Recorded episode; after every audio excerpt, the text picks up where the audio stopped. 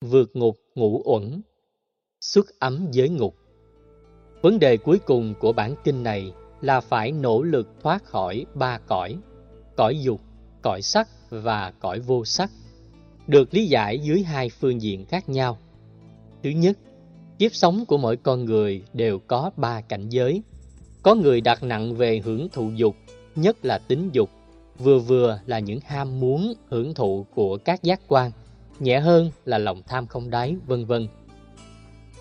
Người có khuynh hướng sống với cõi dục sẽ cân đo tính đếm hơn thua.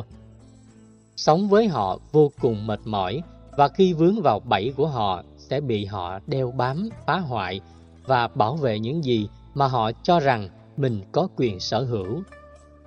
Nhiều phụ nữ trở thành nạn nhân của những yêu râu xanh.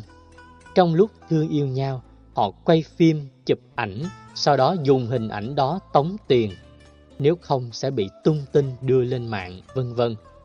Ở phương Tây, các hình thức hưởng thụ được bảo vệ bởi luật, cho nên hưởng thụ tính dục trở thành một công nghệ, một nghề. Bài bạc, đỏ đen sát phạt lẫn nhau cũng được bảo vệ. Đó là những người đang sống ở thế giới dục. Sắc giới thì khá hơn một chút, không nặng về các cấp độ dục như vừa nêu, nhưng lại quan trọng về hình thức, màu sắc vân vân. Ở đây tiến bộ hơn nhưng lại vướng vào sự thỏa mãn của mắt. Thế giới của sắc thái là một thế giới của những cái hay nhưng cũng có giới hạn. Hay ở chỗ, nó tạo ra nhu cầu làm mới vì nhìn lâu ngày sẽ nhàm, nên phải làm mới liên tục.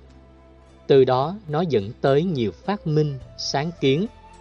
Công nghệ sản xuất xe, máy móc ở phương Tây cũng dựa vào tâm lý này chiếc xe không có thêm chức năng nào mới, nhưng nếu để mẫu mã cũ thì bán không chạy, nên người ta phải làm ra mẫu mã khác. Thêm một vài tính năng nho nhỏ, thổi phồng nó lên và chiếc xe trở nên giá trị hơn. Thay vì chiếc xe cũ giá 10.000 đô, chiếc xe mới chỉ thêm một vài tính năng lại có giá 15.000 đô. Thế là người ta chạy theo mua. Thời trang cũng thế. Thế giới của cõi sắc là một thế giới luôn luôn chạy đua, chạy theo hưởng thụ cái mới hấp dẫn mà không nặng hay lụy về dục. Vô sắc là thế giới của nội tâm có chiều sâu. Sống thiên về cõi tinh thần thì giá trị cuộc sống của họ trở nên thanh cao hơn. Mặc dù đời sống của họ giản đơn, mộc mạc, chân tình. Một người như thế có cả thế giới của nhiều cái đẹp đẹp nết, nhân cách, phẩm hạnh. Trong mỗi con người có khi có cả ba thế giới, dục, sắc, vô sắc.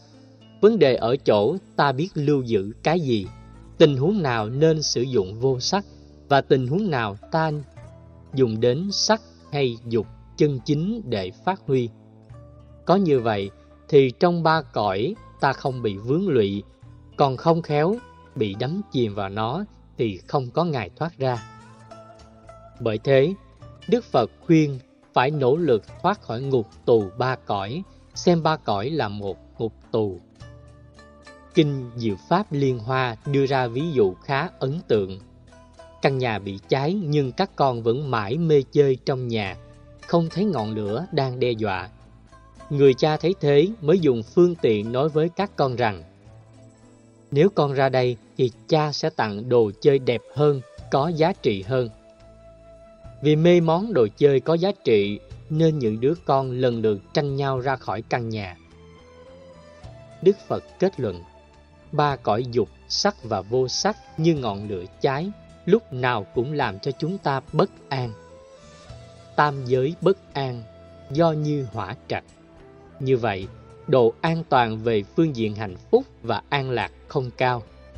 Khi có điều kiện thoát khỏi nó thì phải quyết tâm phàm cái gì nghiện đều không tốt. Tinh tấn không có nghiện. Tinh tấn là sự bền bỉ, điều độ và nó giúp chúng ta thăng tiến đến nấc thang cao hơn. Còn nghiện vào sự tinh tấn mới nguy hiểm. Ví dụ khi mình đạt quả thánh thứ nhất, nếu nghiện vào nó sẽ không chứng được quả thánh thứ hai. Nghiện quả thánh thứ hai thì ta không với tới quả thánh thứ ba. và tương tự như thế đến Phật quả. Vì vậy, trong tinh tấn không có cơn nghiện, nó là một lực đẩy đến phía trước một cách bền bỉ, có phương pháp, có trình tự, thứ lớp. Khi quan niệm thân thể này, sự sống này là một ngục tù, thì ta mới thấy rất rõ việc chiều chuộng nó là sai lầm. Ta bắt nó phải phục vụ lại chúng ta. Ai cũng có niềm đam mê, ai cũng có tâm để thể hiện cảm xúc, thái độ, tâm tư, nhận thức. Nếu thân thể và sự sống phục vụ chúng ta như đầy tớ trung thành, thì tâm sẽ trở thành ông chủ. Những gì chúng ta nỗ lực sẽ đạt được một cách an toàn. Còn biến thân này thành thượng đế, hay các thú vui của tâm làm thượng đế, thì ta sẽ trở thành kẻ nô lệ, toàn bộ hạnh phúc sẽ mất hết. Do đó, phải nỗ lực vượt ra khỏi ngục tù ngũ uẩn và không nên chấp vào nó. Tóm lại, điều giác ngộ thứ tư dạy chúng ta cách thức thấy rõ những tác hại từ thấp đến cao, từ nhỏ đến lớn của sự giải đãi, lười biếng. Khi thấy được tác hại của nó, thì điều đáng khích lệ là phải tinh tấn để thay thế. Đây chính là tiến trình của chuyển nghiệp. Nội dung sự tinh tấn được Đức Phật phân tích qua các hành động cụ thể. Đó là phá phiền não, chuyển những điều ác, hàng phục được bốn loại ma trong và ngoài và nỗ lực thoát khỏi ngục tù của đời sống cũng là ngục tù của ba cảnh giới thấp kém là dục, sắc và vô sắc.